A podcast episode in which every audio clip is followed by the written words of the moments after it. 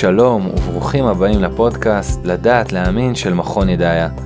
בו אנו מדברים על הרלוונטיות והמשמעות של האמונה היהודית לחיינו. האם סיפורי התנ"ך משקפים אמת היסטורית? האם כפי שאנחנו שרים בכל ליל סדר, בני ישראל באמת יצאו ממצרים? מהי ביקורת המקרא ומהו מעמדה של תורת התעודות? הסוברת בין היתר כי התנ"ך נכתב בכלל על ידי מחברים שונים, בעלי אידיאולוגיות סותרות, ואוחד רק זמן רב לאחר תום המאורעות המתוארים בו. על מנת לברר לעומק שאלות אלו ועוד, אני שמח לומר היום שלום לחוקר מקרא בעל שם עולמי, אדם שהקדיש שעות רבות של מחקר לסוגיה ההיסטורית של המקרא ולקשר בינה ובין מסורת ישראל, הרב פרופסור יהושע ברמן. פרופסור ברמן החל את לימודיו האקדמיים באוניברסיטת פרינסטון בארצות הברית, ומשם המשיך לתואר שלישי בפקולטה לתנ"ך באוניברסיטת בר אילן. ספרו נבראו שווים, כיצד פרץ המקרא את החשיבה המדינית הקדומה, אשר יצא בהוצאות אוקספורד היוקרתית, זכה ב-National Jewish Book Award בתחום המחקר בשנת 2009. כיום ברמן מלמד באוניברסיטת בר אילן. לצד השכלתו האקדמית יש לציין הוא בוגר ישיבת הר עציון ובעל צמיחה לרבנות. היום אנחנו נרצה להקדיש חלק ניכר משיחתנו לספרו הטרי שאך לאחרונה יצא בעברית, אני מאמין, ביקורת המקרא, האמת ההיסטורית וי"ג עיקרי אמונה. שלום לך פרופסור ברמן. שלום מתן ושלום לכל המאזינות והמאזינים. אז איזה כיף שאתה איתי היום כדי לברר את שאלות היסוד האלה.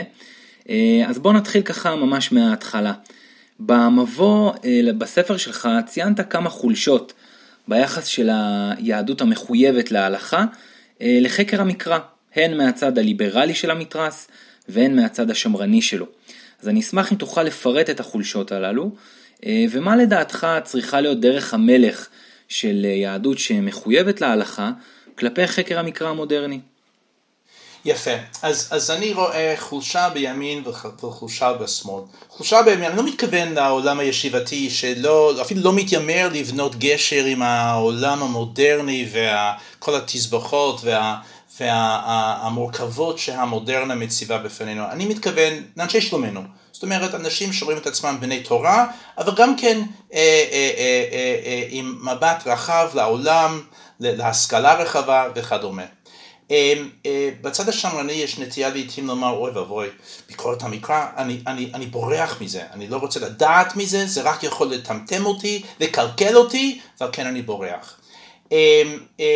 אה, אולי זה היה אפשרי לפני אה, כמה עשרות שנים, היום זה בלתי אפשרי. אני זוכר, אני זוכר כשלמדתי בגוש בשנות ה-80, ושמענו שבישיבה יש כמה חבר'ה שלומדים ביקורת המקרא, ואני תהיתי, וואו, זה אנשים שקמו, עלו על אוטובוס, לנסוע שעה לירושלים, ומשם עוד אוטובוס לספרייה הלאומית, ובירכתי הספרייה הלאומית ידעו למצוא את החומרים האלה. זה מסירות נפש. כל זה היום, בשביל ביקורת המקרא. כן, כן. והיום אתה לא צריך לחפש כלום, היא מחפשת אותך. ברגע שאתה פותח את, ה, את האינטרנט, מיד אתה מוצף עם כל מיני טענות מאנשים אינטליגנטיים, ואם אתה שומע היטב את מה שאומרים, התובנות שלהם וההערות שלהם והנימוקים שלהם הם אינטליגנטיים. זה לא שהם סתם שונאי יהדות או אתאיסטים וכ, וכדומה, הם שאלות טובות מאוד. ועל כן יש נטייה בצד היותר שמרני פשוט לברוח מכל השאלות האלה. והבעיה כאן היא שמה אה, לעשות? אה, אנחנו מצווים ותהר ליבנו לעובדך באמת. והיום יותר מתמיד אנחנו יודעים כאשר אנחנו עושים בלוף לעצמנו. יש איזה קול פנימי, המצפון, שלא מרשה לך לברוח. וזה בסופו של דבר פשוט מכרסם בנו אם אין לנו התמודדות אמיתית. ואנחנו יודעים טוב טוב לעצמנו מתי אנחנו עושים בלוף ומתי לא. אה, ועל כן יש, יש הייתי אומר, קצת אה, בעיה או רתיעה, אני יכול להבין את הרתיעה. אה, אה, אבל היא באה עם, עם, אה, עם, עם נזק. בצד השני של המתרס, יש גם בין אנשי שלומנו, אנשים שהם בוודאי שומרים שבת וכשרות, ואולי לעיתים גם שומרים קלה כבחמורה מבחינה הלכתית. אבל השקפתית הם אומרים, אנחנו אנשי אמת, ועל כן, כל מה שאומרים לנו אינטלקטואלים, משכילים, חוקרים, אנחנו חייבים לקבל את כל מה שהם אומרים. וגם פה יש בעיה מסוימת, יש סוג של סגידה, הייתי אומר, לתארים, אה, למוסדות, אה, תארים שונים. אה, זה, זה, זה הייתי אומר, זה מאוד דומה לאולי הלעג לפעמים שיש לנו בעולם הישיבתי, כשמאמינים לכל דבר שגדול הדור אומר, לא רק בענייני תורה, שזה חשוב כמובן, אבל כל מה שיש לו להגיד על האקלים, על ביטחון ישראל, על, על בריאות ציבורית, אז זה אנחנו, אה, זה, זה דס תיירה, זה, זה, וזה פסול כמובן, אבל יש אצלנו נטייה, נטייה בדיוק בכיוון, בכיוון השני, אה, פלוני אמר, ויש לו תואר שלישי, והוא מלמד באוניברסיטה הזו, אז זה כנראה יותר מתורה מסיני, זה תורה מהר צופים, או מאיפה שזה לא יהיה. במקום דס תיירה אה, הופך להיות דס מדע. יפה, אני כל כך מזדהה עם מה שאתה אומר, כי אני, בתור אחד שדווקא לא גדל במגזריות הדתית, אני חש פתאום שאני פוגש כל מיני אנשים, בעיקר אקדמאים, אה, מהציבור הדתי, גם כאלה שנותרו עדיין מגדירים את עצמם כדתיים, אבל הלכו והתקדמו והתפתחו במסדרונות האקדמיה, אה, ואתה פשוט רואה איזושהי, הייתי אומר, הייתי קורא לזה אפילו אולי במילים זהירות, איזושהי נחיתות קומה נפשית שהם מרגישים כלפי הממסד האקדמי וההגדרה שאתה הבאת פה ממש דת, כן, כמו שיש דעת תורה, יש דעת אקדמיה שהיא נכונה תמיד, אז כל מה שמגיע בעצם ללא כל סינון, ללא כל אפשרות של סינון, אה, בעצם אני ישר מקבל אותו, כן? כן, ואני רוצה ללמד על האנשים האלה קצת זכות מתן.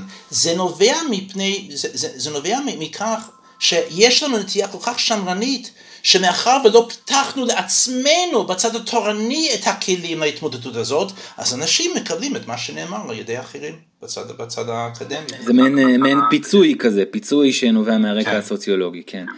כן. יפה, והאמת שאתה כאן הבאת אותי ככה לשאלה כבר אה, שרציתי לשאול מאוחר יותר, אבל אני שומע לא מעט ככה מסביב, אה, בין אם זה רמי מישיבות, בין אם זה אנשים שאני ככה איתם הכנתי את הפודקאסט, אמרו לי, תקשיב, ביקורת המקרא זה איזושהי התמודדות של העבר. כמו שהיום הרבה מאוד דתיים לא מוטרדים אה, כיצד תורת האבולוציה מסתדרת עם אה, בראשית א' או בראשית ב', שאלות נפשיות הרבה יותר אה, מטרידות אותם ומעסיקות אותם, גם דינה של ביקורת המקרא להיות בעצם שאלה של העבר, בעיקר מקור עיסוקם של חוקרים ובעלי עניין מיוחד בתחום.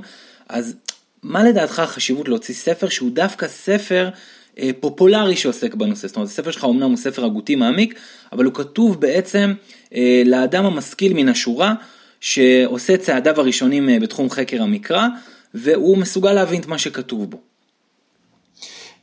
אני שמח מאוד שיש אנשים שלא מוטרדים מהשאלות האלה ותבוא עליהם ברכה.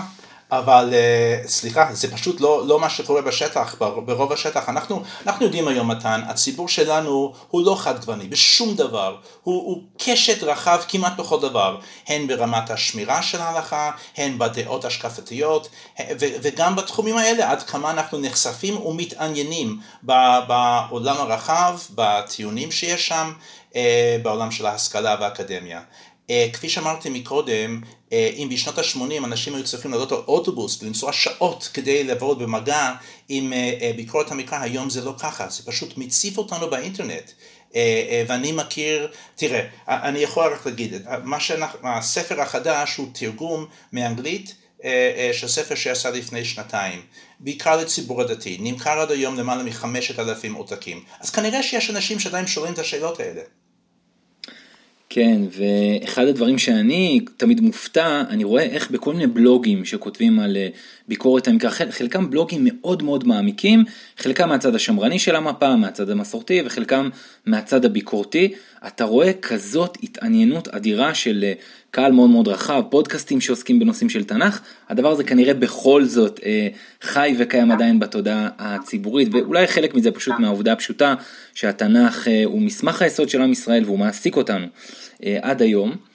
אה, מכאן הייתי רוצה קצת לדבר על, אה, לפני שאנחנו צוללים אה, לכמה מהתזות, כמה מהתיאוריות שאתה מביע בעצם בספר, הייתי רוצה רגע לדבר על הנחת היסוד שלך כחוקר דתי שניגש לאירוע הזה.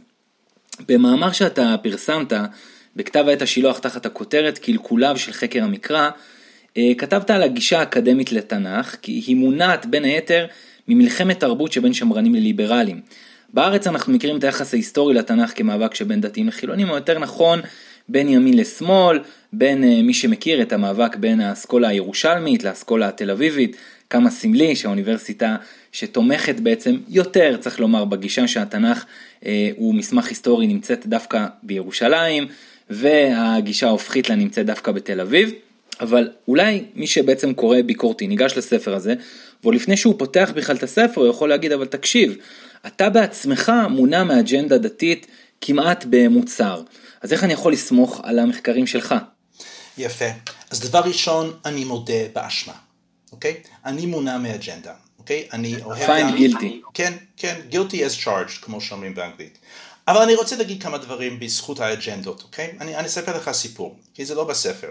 Uh, בספר אתה יודע שיש לי uh, טיעון לביסוס האמת ההיסטורית שאחורי, שמאחורי סיפור יציאת מצרים, שלדעתי הוא העדות החזקה ביותר שיש בידינו. זה אה, זיקות שאני... תכף אנחנו גם נדבר עליו. כן, כן, כן, כן. אבל בקצרה, רק שהמאזינים יבינו במה מדובר, אה, זיקות מאוד מאוד מאוד חזקות וברורות בין אה, סיפור היציאה בפרקים י"ד-ט"ו, שירת הים, ואיזה כתובת מאוד ידועה ומפורסמת בדורו במצרים, שיר קדש של רמסס השני, ואין אין, אין אפשרות ש, ש, שהזיקות האלה קיימות אלא אם היו שם. נחזור לטיעון הזה בהמשך. מה שחשוב לי זה שאני פעם אה, אה, העברתי את החומר הזה בכנס בינלאומי הגדול ביותר שיש לנו בתחום אה, בארצות הברית. נכח שם חוקר ישראלי, אגיפטולוג דגול, יהודי יקר אבל לא שומר מסורת. Okay? אוקיי? בתום ההרצאה הוא ניגש אליי והוא אומר לי כזה דבר, הוא אמר אני מכיר היטב את הכתובת הזאת שעליו דיברת ואני ראיתי בפרוספקט של, ה, של, ה, של הכנס את הנושא שלך, זיקות, ספר שמות, שיר קדש, רמסס השני, ואני, אמר לי אותו חוקר, אמרתי, אה, זה באמת לא נראה לי. אני אכנס להרצאה של ברמן, אני אשב שם, ואני אשחק את תפקידו של, של פרקליט השטן. ואני עכשיו, בת, בתום ההרצאה, אני בא לומר לך, לא יכולתי. Okay, אוקיי? כך הוא אמר. עכשיו, דבר ראשון והכי חשוב אולי, אני למדתי מהחוקר הזה שיעור גדול בענווה, okay? אוקיי? זה הכי חשוב, okay? אוקיי? אבל אני רוצה לומר, הנה, אני הייתי מונע מכך שאני אני מאמין שהיה דבר כזה יציאת מצרים, בדיוק איך ואיך נראה בגלל קריאת ים סוף, אני לא יודע, כן? אבל, אה, אה, ואני נתתי לעצמי יד, אולי לחפש, לפתוח את הספרים האלה של אה, כתובות ממצרים, ואולי לחפש בכמה מקומות שלא חיפשו מקודם. אז פה יש לנו עדות, כן, יד ראשונה, אוקיי? מחוקר דגול, שהוא לא מאנשי שלומנו מבחינת האמונות שלו, והוא בא ומצדיע לי ואומר, המחקר שלך המונע ממניעים אולי, כן? את זה לא אמר, כן? אבל היא בעיניי מחקר טוב מאוד. אז מה שאני רוצה לומר לך מתן, ואולי זה יפתיע את המאזינים, זה שבעיניי המילה אג'נדה היא לא מילה פסולה. כולנו יש אג'נדות, אוקיי? יש אג'נדות דתיות, יש אג'נדות פמיניסטיות. האג'נדה אולי הכי גדולה שאני נתקל, שאני נתקל בו במח, ב, ב, בעולם האקדמי זה כאשר חוקר פרסם איזושהי גישה למשהו ולאורך כל ימיו הוא יגן על מה שהוא כתב. מה שהופיע אצלו ב-CV, כן, בקורות חיים, הוא יצטרך להגן עליו לאורך כל החיים. זה גם כן סוג של, של, של מניע. אנחנו, אין, אין, אין, אין אני ואין אף אחד בוחן כליות ולב. אנחנו לא יכולים לדעת מה האג'נדה של אף אחד. אני כן אומר, כן, אני כן בא להגן על מסורת ישראל לעיתים בחלק מהמחקרים שלי. מה שחשוב הוא לא האג'נדה, השאלה האם אתה משחק לפי כללי המשחק. האם אתה מצליח לשכנע אחרים? האם אתה שוקל במידה הנדרשת בכל הנתונים שיש על השולחן?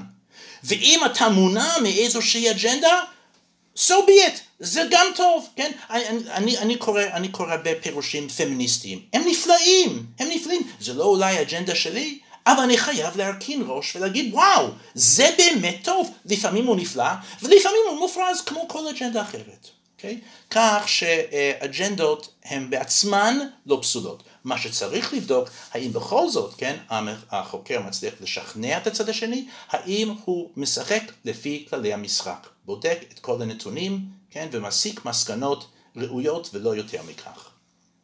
יפה, אז אם אני צריך לסכם את הדברים שלך, בסוף השורה התחתונה, בסופו של דבר מבחן הראיות, מבחן העובדות, מבחן המתודה המדעית, זה בסופו של דבר מה שמכריע מבחינתך. כן. אה, בשעה זו ממש, כשאנחנו מדברים, יושבים בירושלים כרגע בן שפירו וג'ורדן פיטרסון, אנחנו מוסרים את הנפש על הפודקאסט, אני ואתה, ובחרנו ככה לשוחח את השיחה הזאתי, אבל אחד הדברים שג'ורדן פיטרסון מאוד מפורסם בהם, הוא האמירה ש... אם יש לך אידיאולוגיה זה בסדר, רק אל תהיה ספוג באידיאולוגיה, כי אחרת אנשים אחרים לא כך ירצו לשמוע מה שיש לך לומר. ואני חושב שזה קצת אה, קשור באמת לשיחה שלנו, ותוך כדי הדברים שלך אני גם נזכר בדוגמה שדוקטור יוזביץ' מביא הרבה פעמים, לגבי גרשום שולם, על הענווה שלו, שהגיע בהתחלה אה, לכתוב את העבודה שלו ורצה להגן על קדמות הזוהר, ואופס, ככה, תוך כדי הוא ראה שהנתונים לא כל כך מתאימים לאג'נדה שאיתה הוא פתח. אה, והוא כותב את זה, הוא כותב את זה בענווה גדולה, אז היום לא כך כולם מקבלים את המחקרים של שולם ויש דעות אחרות לגבי הזוהר, אבל לפחות זה יכול ללמד אותנו עוד פעם שיעור מאוד גדול בענווה והקשבה למציאות. ומכאן אה, הייתי רוצה שניכנס באמת אה, לעובי הקורה. אתה כותב בין היתר פה בספר הזה, גם במקומות אחרים, אתה כותב על הבעיות של תורת התעודות. אני אתאר רגע את תורת התעודות בשתי משפטים, ותגיד לי אם אני צודק בתיאור שלי. אז תורת התעודות או השערת התעודות היא בעצם איזושהי תזה שסוברת כי סתירות או אי עקביות בטקסט התנ"כי, הדבר הזה בעצם יכול להעיד על מספר מקורות שונים שהתלכדו יחדיו בנקודה מסוימת בהיסטוריה, במעשה של עריכה. למעשה בעצם התנ"ך מורכב רבדים רבדים עם מחברים שונים, לעיתים בעלי אינטרסים שונים כפי שאמרתי בהקדמה, והרבה פעמים בעלי אידיאולוגיות שונות ומשונות, כך שגם התורה בעצם מורכבת ממספר של מחברים, אה, גם התנ"ך. אה, בנקודה מסוימת יש כאלה חוקרים ששמים את הנקודה ההיסטורית הזאת בבבל כשהכל התלכד ביחד, יש כאלה שמקדימים, יש שם אחרים. זה בגדול התיאור שלי לתורת התעודות. מה אתה אומר? אני חושב שזה עובר, כן, כן, אבל מאחר ואני לא איש התעודות, אני בטוח שכל אחד יהיה לה הסתייגות הקטנה שלו, אבל אני חושב שבגדול מתן הצגת את הדברים אה, בצורה יאה. יפה, אז נעזרתי אה, קצת גם בספר שלך. אה, איזה בעיות בעצם אתה אה, מוצא בתיאוריה הזאת, ככה באופן כללי?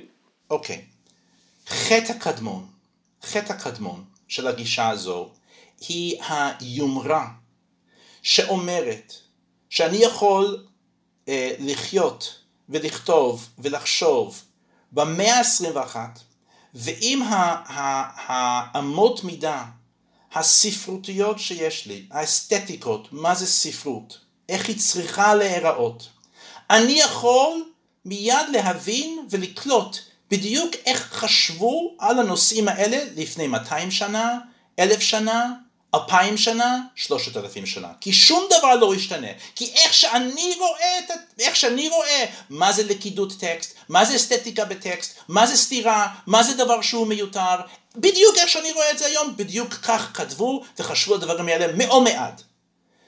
בעצם כמו, ש, כמו שהרב דוקטור מיכאל אברהם כותב בספרו אלוהים משחק בקוביות, החטא הראשון במדעי הרוח, החטא הקדמון במילים שלך, אנכרוניזם. כן, אנכרוניזם, כן, כן, כן.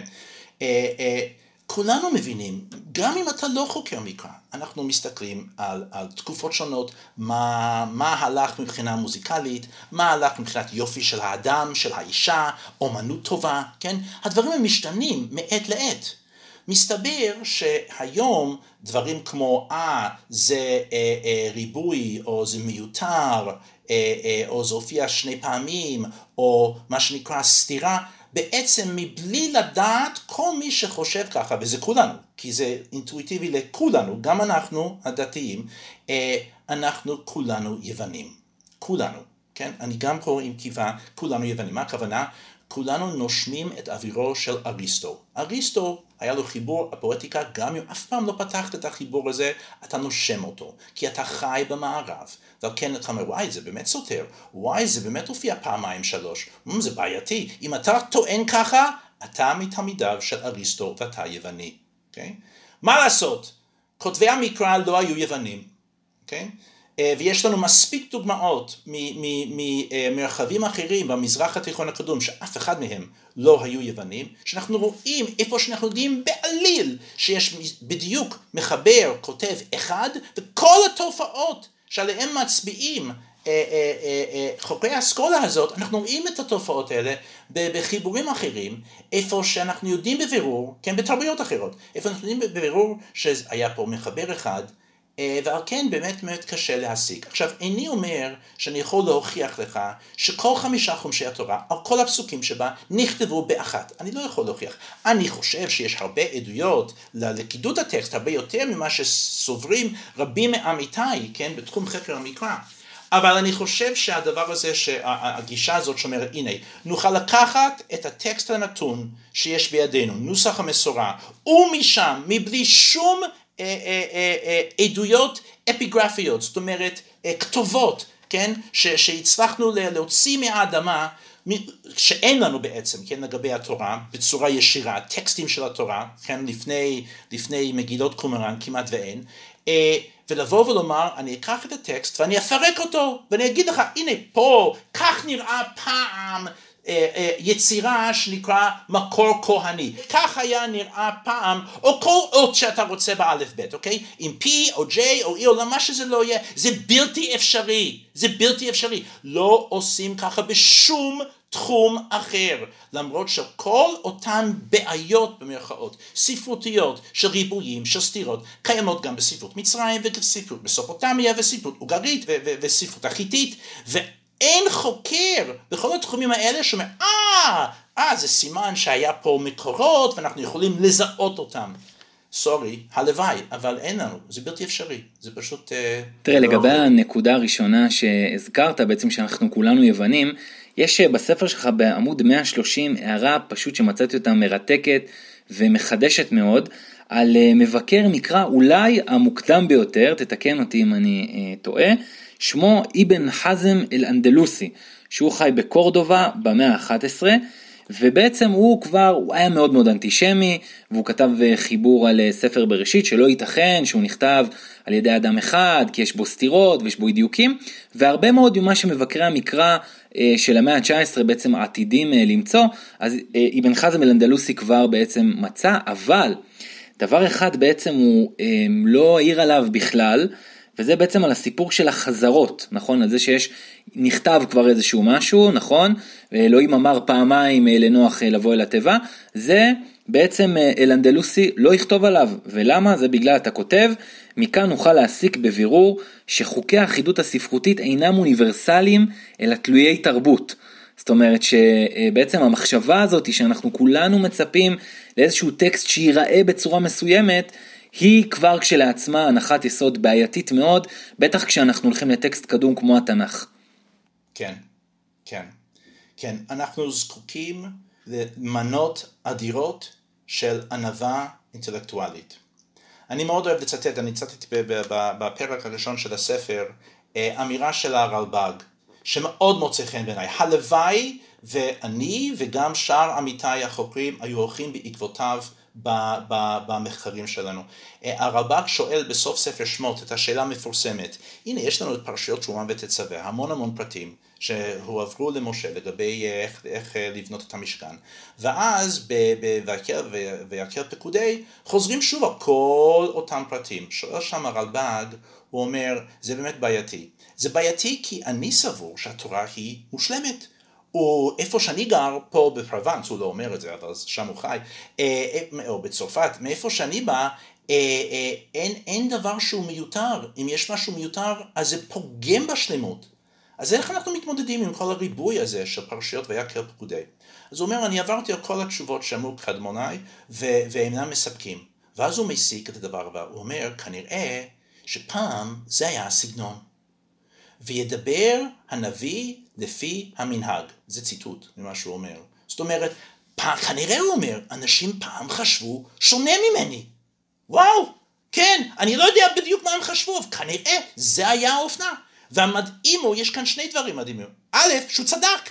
באמת אנחנו רואים שגילגמש וכל מיני דברים, יצירות מהתקופה ההיא, באמת יש הרבה חזרות, מפני שזה עובר, עוזר לשינון, כי ניסו לשנן אותו בעל פה. אבל יותר מזה, זה, זה, זה שהוא הוא, הוא, הוא, הוא מוכן להגיד, כן, יש משהו שהוא אינטואיטיבי אצלי, מה אני מצפה מטקסט, אבל אולי אני לא, אני לא סוף העולם, אני לא כל העולם. Uh, ואני חושב שהיה טוב לולא uh, uh, יותר חוקרים, אולי בכל תחום, בוודאי בתחום שלי היום, לפעמים, hmm, יש לנו שאלה ואין לנו תשובה. אין לנו תשובה. אנחנו לא יודעים מה, למה הדבר הזה הוא כתוב ככה. לא יודעים להסביר כל דבר שאצלנו הוא נראה לא אינטואיטיבי. כן, ואחת הראיות באמת לנכונות אה, צדקת טענתו של הרלב"ג, שכנראה באינטואיציה אה, גאונית כזאת, הוא באמת אה, עלה על זה וכתב את זה, שבאמת אנחנו מוצאים שגם במזרח הקדום וגם בתנ"ך מרבים להשתמש בתקבולות חייסטיות. זאת אומרת, במבנה של טקסט שהוא מתהפך, כן, וקשור, וקשור אחד בשני. סביב איזשהו גרעין, סביב איזשהו מוקד. אז רגע, אז אנחנו דיברנו בעצם על הנקודה הראשונה של אנכרוניזם. דיברנו על זה שבעצם לא נמצא אף פעם, לא הייתה איזושהי ראייה אה, לאיזשהו חלק שמבקרי המקרא בעצם אמרו, הנה, יש לנו בעצם את התנ"ך שמורכב מכמה חלקים, או התורה, והנה מצאנו בעצם את הטקסט המקורי בחפירה ארכיאולוגית, הדבר הזה בעצם אה, מעולם לא נמצא. אה, וגם אתה... אה, כן. אבל זה, זה, זה, זה לא היעדר ראייה, אוקיי? זה, זה היומרה לומר, אני יכול לקחת, אני יכול לקחת טקסט נתון ולפרק אותו ולהגיד ספקולטיבית, הנה פה זה, אני משחזר את הרבדים הקוד, הקודמים. מעולם לא נמצא לא לתורה ולא לשום טקסט אחר בעולם אה, עריכה כזאת. אה, חשבו שאולי במאה השנייה, אה, אה, מה שנקרא דיאטסרון של... דיאטסרון. כן, אבל כן. יש, יש הרבה הבדלים, הרבה הבדלים, וזה, וזה גם כן. מאוחר יותר, והוא גם היה יווני, אוקיי? וזו הסיבה שהוא רצה את ה-consistency, כן, העקביות, והיעדר חזרות ודברים כאלה. שוב, שמה טטיאנוס בעצם עשה למי שלא מכיר, הוא בעצם לקח את ארבעת התיאורים השונים על חיי ישו שנמצאו בספרי הבשורה הנוצריים, לקח את ארבעתם ואיחד אותם בעצם ליצירה אחת, ואז בעצם באים כל מיני אנשים שחוקרים את התנ"ך ואומרים הנה תראו, כמו שדיאטסרון עשה את זה, ככה בעצם גם המחברים הקדומים של ספרי בראשית, שמות ויקרא, ככה גם הם פעלו בעצם. לקחו שורה מפה מהמקור הזה, שורה מפה מהמקור הזה, ואיחדו את הכל כדי שייצא בעצם איזשהו רצף, אבל אה, יש כאן בעצם איזושהי הייתי אומר, הדוגמה הזאת היא דווקא דוגמה מאוד לא טובה, היא בעצם קצת מראה לנו את ההפך ממה שרוצים להגיד, בגלל שבעצם היא קצת עושה את, את, את הקטע ההפוך, כן?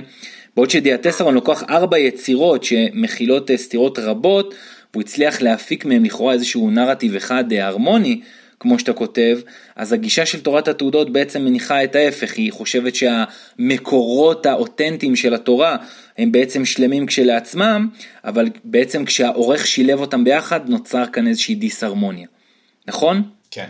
כן, כן. אבל יש עוד, עוד אה, אה, אה, בעיות רבות עם, ה, עם השיטה הזאת. אה, אה, יש חוקר דגול בשם אה, אה, דיוויד קאר בניו יורק, והוא רצה, הוא אמר, אוקיי, הנה, השיטה הזאת, והוא אחד מה, מה, מה, מהדוגלים בשיטה, הוא אמר, הוא מאוד ספקולטיבי, בוא, בוא, בוא, בוא נסתכל בתרבויות אחרות, איפה שיש לנו עדויות של תהליכים של עריכה. אה, אה, אה, חיבורים שעברו עריכה, יש לנו עדויות של ממש, כן? שלקחנו מהאדמה. ובואו נראה, ובואו ננסה לשחזר מה היו קווי העריכה, מה היו כללי המשחק. והוא גילה, אתה תחפש בכל מקום, ויש לנו די דוגמאות, כן, של, של חיבורים ויצירות שעברו עריכה עם הזמן, אתה מעולם לא רואה את הדבר הזה שלקחו מקור ועוד מקור, ושילבו יחד, ועשו מיזוג ביניהם, וניסו לעשות הרמוניה, אבל בצורה קצת שלומיאלית, וזה מה שיצא. זה פשוט לא, לא קורה בשום מקום.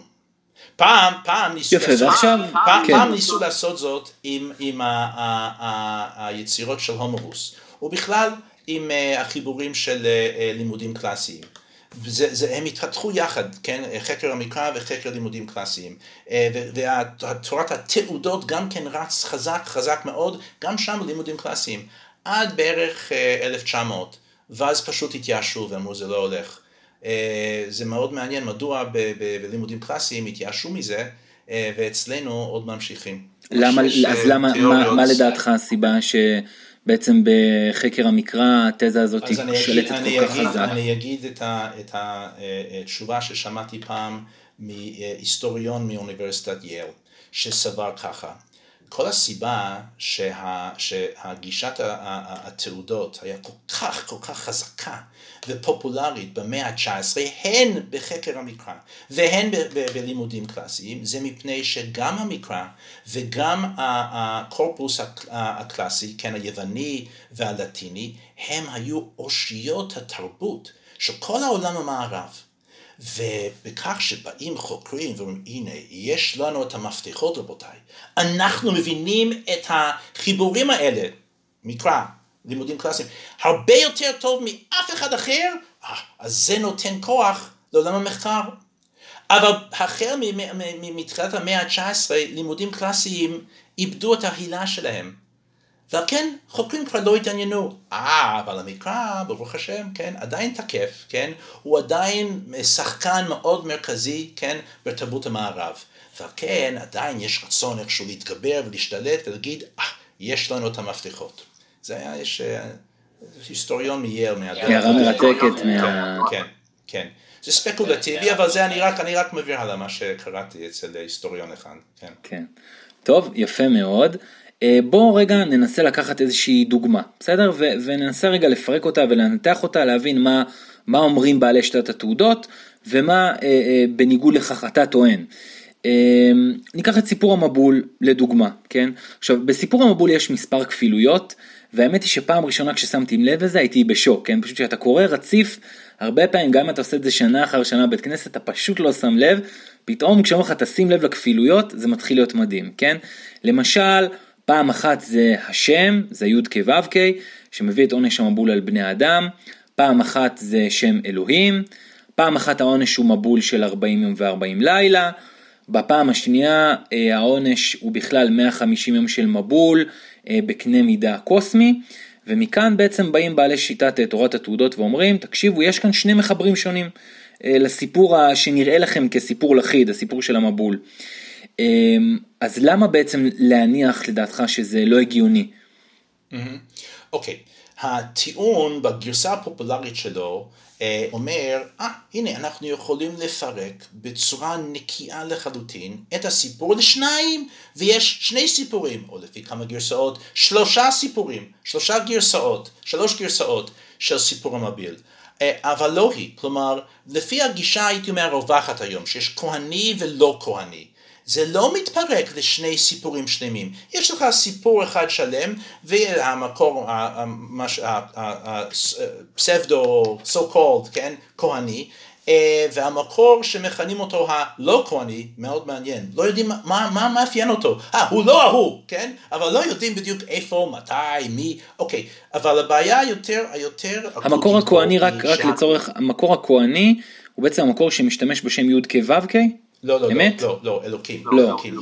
לגבי המבול, שם אלוקים. אלוקים, כן, כן, כן.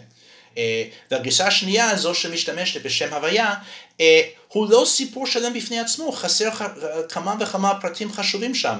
אה, מצווה לבנות תיבה, אני חושב ירידה מהתיבה גם כן חסר שם, ועוד כמה דברים. כך שאין פה שילוב, זה לא כמו, אני יודע מה, בראשית א' ובראשית ב', יש לך בעצם שני סיפורים שלמים. של בריאת העולם מאוד שונים, אבל כל אחד עומד בפני עצמו כסיפור בריאה שלם. Okay? אוקיי? לא כך כשמפרקים את, את שני הסיפורים של ה, אה, לפי תורת התעודות של סיפור המבול. זאת ועוד, כל העילה לפריקה הזאת, לחלוקה הזאת, היה, אה, רגע, רגע, רגע, אנחנו לא נוכל לקבל חזרות כאלה. אבל אז כשאתה יורד לפרטים, אתה רואה שהחזרות האלה קיימות בכל אחד מה, מה, מהתעודות עצמן. נו, אז למה לא לפרק לעוד ועוד תת ותת תת תעודות ותת תעודות? למה זה רק בעיה בסיפור עצמו כשהוא פרק ו' עד פרק ט', אבל אותן חזרות לא מפריעות? אז, אז מתרצים, אז כנראה שהחזרה בתוך התעודה עצמה זה יד מאוחרת יותר. אוי ואבוי באמת. זה כמו לקחת קובייה הונגרית ולהגיד הנה אני פתרתי לך את הקובייה ואז מתן אתה לוקח לידך את הקובייה שלי ואתה אומר רגע אבל ברמן יש פה בצד, בצד, בצד האדום יש לך, יש לך מרובע ירוק. אני אומר אה זה טעות של היצרן. כמובן. אה, או שזה עובד או שזה לא עובד. אוקיי? תראה, אצלי קובייה הונגרית אף פעם לא עבדה, תמיד הייתי גרוע בזה, ממש. אבל כן. אוקיי, אז זה שניים, אז זה שנינו, זה שנינו. ואז אנחנו, אנחנו פשוט, זה, זה נפלא לראות ברגע שפותחים ספרות מסופוטמית, גם להם יש סיפור מבוד. אוקיי? ואז אנחנו רואים שיש מקבילה, ממש עבר עבר של הסיפור, 17 מקבילות בין סיפור הבריאה, סליחה, בין, בין הסיפור בספר בראשית של המבול, וסיפור המבול לפי, ה, לפי המסורת המסופוטמית בסוף, אה, בסוף אה, אה, האפוס של, של, של גילגמש. ו, זה לא יכול להיות שיש את ההתאמה הזאת של 17 איברים, צלעים, מקבילים, בלי לדלג על שום דבר ולהגיד, אה ah, וואו, זה פשוט אה, איזה, איזה תזמון מדהים שלקחו את אה, P ואת E, כן, או את המקור הכהני והמקור הלא כהני, ודווקא כשעשו שילוב של השניים, כן, אה, יצר בדיוק מה שהסדר כפי שהוא מופיע במסורת המסופוטמית. או עזבו את המסופוטמים, אוקיי? אפילו מתוך התורה עצמה אתה יכול להבין שאין פה שני סיפורים. מדוע? אז רק לפני התקבולת הכיאסטית, שאני מניח שאתה תדבר עליה. לא, לא, לא, לא, לא, לא, לא, אני לא ניגש לתקבולת הכיאסטית. אוקיי, בסדר גמור. אוקיי, אז באמת כשפרידריך דליץ' כתב את הספר ביבל באבל, אה, ממש בראשיתה של ביקורת המקרא, אז רבים באמת, אה, הוא דיבר על זה שבעצם כל התורה כולה זה העתקים של כל מיני סיפורים שהיו בבבל. אז מה אתה אומר לאותו אדם שאומר, תשמע, אז רגע, אז בעצם מה אתה אומר לי פה? הרי אתה אומר לי פה שבעצם התורה העתיקה את סיפור המבול מאיזושהי מסורת אה, שהייתה מקובלת יותר במזרח הקדום, לצורך העניין מאפוס העילות גילגמש, אנחנו יודעים היום שעוד, יש עוד כל מיני אה, אה, מקבילות בעצם לסיפור המבול בתרבויות קדומות, אה, וזהו, זה בעצם איזה העתק. כן, התורה מתפלמסת עם, עם הגרסה המסופוטמית. מבחינה אידיאולוגית זה הבדל שמיים וארץ. אני אגיד לזה תכף, אוקיי? אבל אני רוצה להביא את הראייה שלי, שמתוך התורה אתה יכול להבין שאין כאן שני סיפורים. אה, כולנו מבינים ש, שנקודת המפנה וסיפור המבול זה פרק ח' פסוק א' ויזכור אלוקים את נוח ואת כל אשר איתו בתיבה. אוקיי? החל משם יש את מה שהרמב"ן כבר עמד על כך, שיש כאן תהליך של בריאת העולם ב'. בריאת העולם ב', כן? זה סרט, בריאת העולם ב', כן? שניים, כן? אה, אה, כך הוא תיאר אותו, הרמב"ם כבר אמר את זה. אתה יכול לעבור, ועשיתי את זה בספר, אתה יכול לראות פסוק פסוק כמעט, איך שיש את, את אזכורים או לשונות שמקבילים, ויזכור אלוהים רוח, כן? זה ויעבר, כן, זה אלוהים רוח מרחפת על פני המים, אוקיי? זה, זה היום הראשון. ואתה יכול לעבור ממש, זה על פני השטח, הרמיזות הלשוניות, אוקיי? ליום השני, ליום השלישי, וכן הלאה, עד סוף כל הסיפור, כן? עד שמגיעים לשבת. אה, אה, כל שבעת הימים. עכשיו, אם זה, איך זה יכול להיות שבאו שני סיפורים, שבא עורך והוא קישר יחד ווואלה, כן? יצא פתאום מעשה בראשית בחלק השני של, ה, של הסיפור. כן, כן, קשה לי. אני פעם הראיתי את, את הראיות, מה שסיפרתי עכשיו, לחוקר תעודות דגול, חבר טוב שלי, שאני ממש מעריך אותו, גם דתית אני מעריך אותו מאוד. נתתי לו את הגרף, כן, את הטבלה עם כל המקבילות. הוא התבונן איזה זמן ארוך, ארוך מאוד. ואז הוא אמר לי, זה מטריד. ואני, זה היה עוד, עוד, עוד שיעור בענווה, וואו. כן, תגיד, כל, ה, כל השיעורים האלה בענווה שאתה מקבל, זה סתם מעניין אותי, לגבי גם החוקר הראשון, האג'יפטולוג, וגם החוקר הנוכחי שהזכרת, האם אתה יודע פעם אם הזכירו את זה בפומבי? זאת אומרת, תקשיבו חברים, יהושע ברמן, כן, אני זוכר למשל מאמר של ארכיאולוג אה, מסוים שכתב פעם בהארץ אחרי גילוי של אה, מזבח, אה, מזבח יהושע בהר עיבל, מה שנטען על ידי פרופסור אדם זרטל, והוא כתב מאמר בהארץ בשם חבריי הארכיאולוגים. כן, שבעצם שם הוא טען שאם זה נכון מה שאדם זרטל טוען, זה משנה את כל הפרידיגמות של הארכיאולוגיה הארץ ישראלית ויחסה אה, אל התנ"ך. אז זה, זה קרה פעם משהו כזה כלפיך? כן, בהחלט, כן. הספר האקדמי, הגרסה האקדמית של הספר שיצא עכשיו, אני מאמין, אה, באנגלית, Inconsistency in the Torah, אז אותו חוקר שהזכרתי, אני אזכיר פה את השם שלו, הוא כותב בגב הספר, אוקיי? אני, אני מקריא מגב הספר.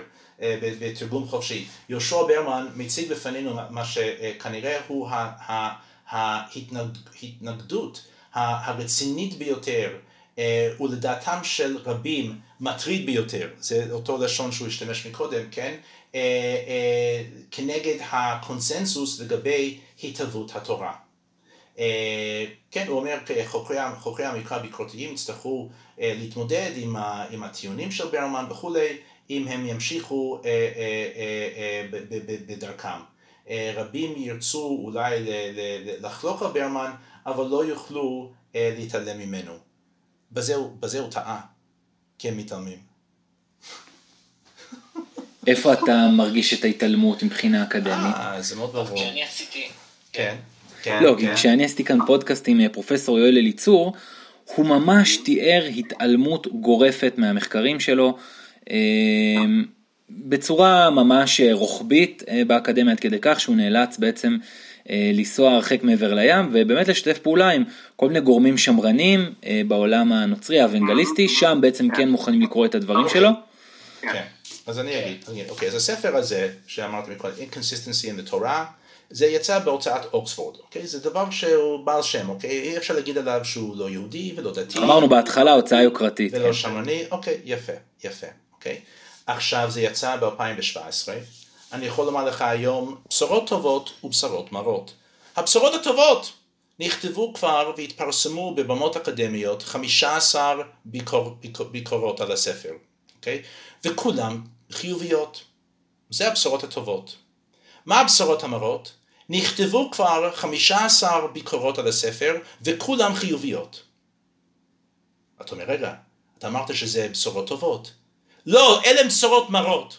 כי אני יודע שיש אנשים שלא מסכימים, לא, לא אחד ולא שניים, והם לא, הם לא, רבותיי, תגיבו, תכתבו נגדי, תתמודדו עם הטיעונים. הבנתי. טוב, אז אה, אוקיי, אנחנו מעודדים כאן את אחד מהמאזינים לכתוב ביקורת רעה על הספר. כן, אה, בסדר גמור. אה, שאלה אחרונה לגבי הסיפור של המבול, וזאת גם כן בעיניי לפחות ראייה ספרותית מאוד חזקה לאחידות של, ה, של הסיפור הזה, בניגוד באמת למי שרוצה לטעון שהסיפור הזה הוא מאוחד טלאים טלאים, וזה באמת התקבולת הכיאסית שדיברתי עליה קודם לכן. רק נסביר אולי למי שלא מבין מה זה תקבולת כיאסית, הרבה פעמים כדאי באמת אה, לראות אותה מול העיניים כדי להבין במה מדובר. אז בעצם מדובר במבנה ספרותי מתהפך, כמו שאמרתי. אה, ניתן לזה דוגמה, הסיפור מתחיל, אה, אפשר לתת לזה כותרת, אלוהים מתחייב בפני נוח לשים קץ לכל בשר. איך הסיפור נגמר? השם מתחייב בפני נוח לשמר כל בשר אשר על הארץ, כן? הרכיב שבא מיד אחר כך בהתחלה, המבול ישחית כל בשר אשר ברוח חיים, לפני הסוף מופיע לנו, לא יהיה עוד מבול ישחט כל בשר, ככה בעצם מבנה שהוא עוקב, ממש יעקב בצד אגודל, רכיב כלעומת רכיב, כשבאמצע, אה, כמו שציינת, נמצא אה, הפסוק ויזכור אלוהים את נוח.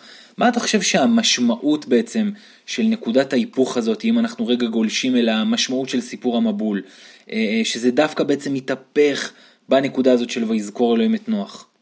אני, אני, אני חושב שזה מחזק את הטיעון של הרמב"ן, כמה שאמרתי מקודם, שבעצם כל החלק הראשון של, ה, של הסיפור המבול הוא סיפור של אה, הרס העולם, והחלק השני זה בריאת העולם שוב, כן? ושמה שנראה כאוס, בוודאי לאותם אנשים ש, שטבעו במבול, הכאוס הטוטלי, יש בו איזשהו סדר מופתי. זה מאוד מעניין איפה אנחנו מגלים, את רק אני, אני אגיד עוד מקום איפה שאנחנו מגלים הרבה מאוד מבנים חייסטיים, אה, וזה במגילת איכה. אה, כל פרק א', כן, המילה, יש, יש כידוע כ"ב פסוקים, כן, בפרק א', בפרק ב', אה, גם בפרק א', גם בפרק ב', יש לך מילה בפסוק א' ואותה מילה בפסוק כ"ב.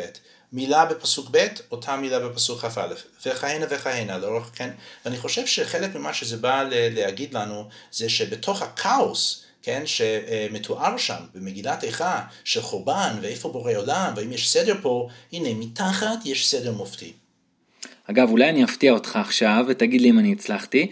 הרי הספר שלך מוקדש לרב יונתן זקס, זיכרונו לברכה, אדם אדיר וגדול, אני גם זכיתי להיפגש איתו פעם אחת, לא כמוך, שזכית לו עוד פעמים רבות, אבל uh, הוא כותב בספר שלו בפירושו על ספר דברים, ממש לקראת הסוף. הוא כותב על המשמעות של תקבולות חייסטיות, למה התורה בעצם מתנסחת ונכתבת בצורה שהיא נכתבת, אז הוא בעצם מדבר על זה שהתורה אה, שמה במוקד מבחינה מוסרית את הבחירה החופשית של האדם ואת העובדה שהאדם ניצב אל מול האלוהים ולכן אה, חייו של האדם וחייו של האנושות וחייו של עם ישראל מתנהלים במידה כנגד מידה. והמבנה הכיאסטי בעצם אה, נותן לאדם את הרושם שככה באמת אה, אלוהים פועל בעולם. טוב, אז אני לא יודע אם אני הצלחתי להפתיע אותך אם הכרת את המקור הזה, אבל אותי לפחות זה שימח מאוד לראות. אוקיי. כן? אמ, ועכשיו מכאן הייתי רוצה בעצם לגלוש איתך ולדבר על נושא שני שאתה נודע בו וגם דיברת עליו קודם לכן בהתחלה, על יציאת מצרים. אמ, סוגיית יציאת מצרים נחשבת להרבה מאוד אנשים כסוגיה מאוד קשה מבחינה אה, אמונית, קשה מאוד להגן עליה. אתה כותב יפה בספר כי אם יציאת מצרים לא הייתה במציאות, נראה כי כמעט כל כתבי הקודש של היהדות במשך מאות בשנים הנציחו שקר גדול. כמענה לקושייה שהבן שואל בליל הסדר, מה נשתנה הלילה הזה מכל הלילות? צריך היה אביו לענות כי האמת בני שלא נשתנה דבר. אז uh, אחד הטיעונים המושמעים הכי הרבה פעמים, לפחות שאני שמעתי, נגד אמיתותה של יציאת מצרים, הוא בעצם היעדר תעודות מצריות שמעידות על קטסטרופה שפקדה את מצרים, או על דמותו של משה, או על העובדה שהשפילו את uh, המלך פרעה וכולי וכולי. איך אתה מתמודד עם הטיעון הזה? כן, uh, קודם כל הטיעון הוא אמת ויציב. אין ראיות, רבותיי, אין ראיות, אין שום אזכור בכתובות הרבות שיש לנו ממצרים, לא על משה ולא על מכות ולא על עברים ולא על ישראלים ולא על עבדים שפשוט אה, קמים ועוזבים, שום כלום, כן? זה כן ברור שהתורה מכירה הרבה מאוד על תרבות מצרים, יש הרבה אזכורים במיוחד בספר שמות, אה, כל מיני מילים שהן מצריות במקור, אבל זה לא... זה לא- שמות, לא... פנחס, אהרון, כן, כן, כן, אסיר, והרבה מאוד. אה, שזה נחמד, אבל זה רחוק מלהוות אה, שום ראייה לשום אה, ביסוס היסטורי. מה שבשבילי באמת עושה את זה, זה מה שהזכרתי מקודם, זה שאנחנו רואים שהתורה מתפלמסת עם כתובת אחת ספציפית שהייתה אולי יצירת המופת הידועה ביותר בזמנו ורק בזמנו במצרים וזה שיר קדש של רמסס השני. כדי לסבר את האוזן, אני אתחיל אה, אולי במשהו קצת אחר. אה, אה, כשאני אומר מתפלמס, אני אתן דוגמה. שגור בפינו הביטוי שהקדוש ברוך הוא הוציא אותנו ממצרים ביד חזקה ובזרוע נטויה. תחשבו רבותיי על הביטוי הזה, איפה הוא מופיע בתנ"ך. אולי היינו, אולי היינו מצפים שכל אימת של בורא עולם מחולל נס, אולי שהכתוב יגיד, אה, והנה הוא עשה זאת בידו החזקה ובזרוע נטויה. אך לא היא. אנחנו מגלים שהשימוש בביטוי הזה הוא כמעט בצורה בלעדית אה, לגבי אירועי יציאת מצרים, ולא בכדי. משום שכאשר אנחנו פותחים את הכתובות של הפרעונים מאותה תקופה, מה שנקרא שושלת ה-18, ה-19, אה, החלק השני של האלף השני לפני הספירה, אנחנו רואים שעל ימין ועל שמאל אנחנו מגלים שמעשיהם של הפרעונים מתוארים כ... יד חזקה וזרוע נטויה. הפרעה כבש את הלובים ביד חזקה. הפרעה יצא לצאת ציד והוא, והוא פגע בול ב-120 פילים בזרוע נטויה, וכהנה וכהנה. מה שעושה התורה כשהיא מתארת את יציאת מצרים כפועלו של יד החזקה וזרוע הנטויה של בורא עולם כנגד המצרים, מה שיש לנו כאן זה ניכוס תרבותי. אה, זה סוג של התמודדות רוחנית של ציבור מדוכא. כדי להתגבר על אלה שדיכאו אותם. וכאן גם כדי להראות מי הוא באמת המלך החשוב פה, כן? וזה בורא עולם ולא, ולא, ולא פרעה. אם זה נכון לגבי ביטוי אחד קטן, כן? יד חזקה וזרוע נטויה, אנחנו יכולים לראות איך שהסיפור של יציאת מצרים, במיוחד פרקים י"ד וט"ו אה, אה, בספר שמות, אה, זיקות מאוד מאוד חזקות לכתובת הכי מפורסמת והחשובה של רמסס השני, שהוא מתאר את ההישג הגדול ביותר, ורמסס השני הוא רמסס הגדול, הוא אולי הפרעה הנחשב ביותר, החזק ביותר, בכל תולדות מצרים העתיקה. וההישג הגדול ביותר שלו היה קרב מול החיטים, קרב קדש, לא קדש שלנו בסיני, אלא אה, קדש הוא מקום שנמצא על גבול אה, לבנון-סוריה, שם הוא פגש את החיטים שהם באו מאנטוליה, מטורקיה של היום, והיה קרב אדיר, מרכבות, חוקרים ספורים מהכתובות משני הצדדים, שכנראה שזה היה קרב מרכבות הגדול ביותר בהיסטוריה, והוא חוזר למצרים והוא פשוט מקים וחוקק חיבורים ויצירות על הקרב הזה בכל מקום, בכל מקום. וכנראה זה יהיה מאוד מאוד ידוע. ואני חושב שהתורה מתפלמסת, וזה, וזה חיבור שלא נודע בשום מקום אחר בעולם חוץ ממצרים, ולא נודע במצרים חוץ מהמאה ה-13 לפני הספירה. ואם אנחנו רואים זיקות כל כך ברורות וחזקות אה, אה, בין, בין החיבורים, אז זה כנראה אומר שכנראה היינו שם. זה לא מוכיח שהיה קריאת ים סוף ככתבו וכלשונו, אני לא כופר בכך, אני רק אומר, יש גבול למה שאנחנו יכולים להוכיח, אבל זה כן כנראה מוכיח שהיינו שם, ושכנראה אה, עברנו איזה משהו, ושהזיכרון שלנו של הדבר הזה הוא, הוא ב, ב, בצורה הזאת, כן? כי הם, הם הבינו שמה שעובר עליהם זה איזשהו ניצחון אדיר על המלך שהיה נחשב למלך מלכי המלכים. יש גם קשר מאוד מעניין שאתה מציין, בין uh, תבליט, ה, uh, בין תבליט קדש לבין הצורה של המשכן. תוכל כן, להסביר את זה? כן, כן, כן, זה לא רק טקסטואלית, אני אפילו, הזיקות הטקסטואליות אני גיליתי, אבל זה על סמך מה שראיתי שגילו חוקרים בשנות ה-30, והוא שמעבר לכתובות שהעלה רמסס על, על, על מונומנטים ועל פירמיד, לא פירמידות, מקדשים למיניהם, גם כן הוא, הוא צייר ציורים, קומיקס אם תרצו, bas reliefs, כן, אומרים באנגלית, כן, כלומר תמונות, כן, כך שגם פשוטי העם יוכלו להבין. מה שמתארים שם זה שדה הקרב, ויש את ה, מה שאולי בז'רגון שלנו היינו מתארים את החפ"ק, אוקיי? של, של רמסס, כן? שהוא הגנרל, כן? הוא המצביא, יש לו, יש לו חפ"ק. ואיפה החפ"ק? באמצע, כן? אז יש תיאור מאוד מדוקדק של החפ"ק, כן? של רמסס השני. ומה יש שם? זה אוהל עם שני חללים, אוקיי? שני החללים הם בפרופורציה של שתיים על אחת, זה החיצוני, כן? והפנימי יותר, אחד על אחד, כן? בדיוק כמו המשכן.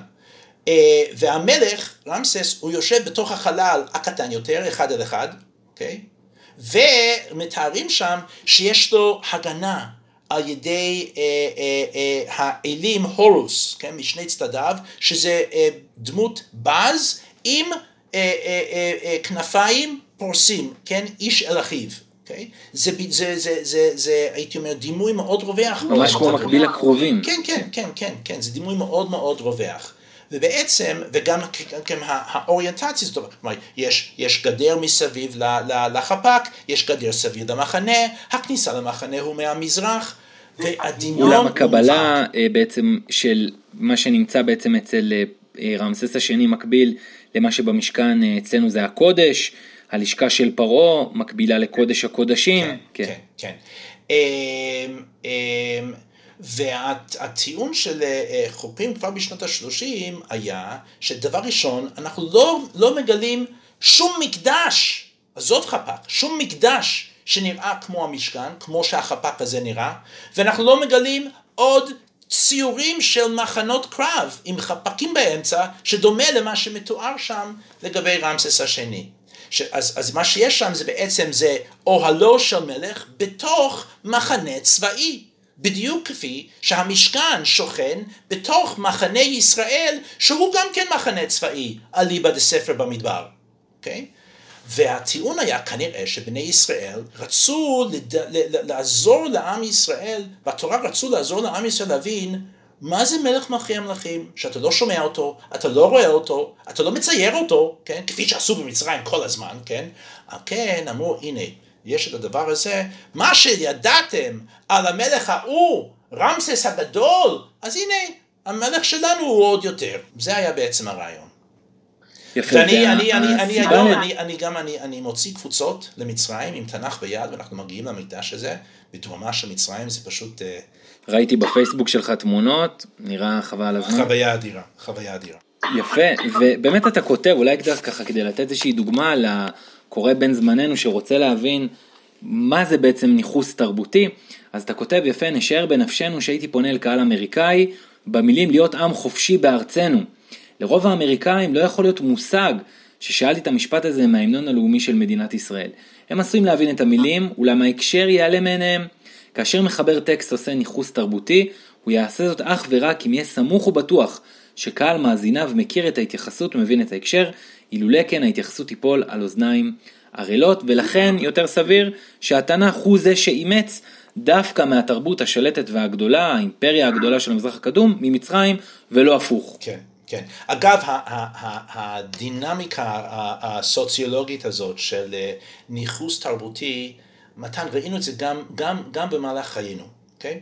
בצוק איתן, בצוק איתן, אם אתה זוכר, חמאס הוציא וידאו, אה, תעמולה, שהיה מיועד לקהל הישראלי. הוא היה בעברית, הוא היה בעברית, כן? וידאו של הפייטרים שלהם, עולים מהמנהרות, יורים לכל עבר, כן? עם מוזיקה מאוד מאוד אה, חמאסית כזאת, כן?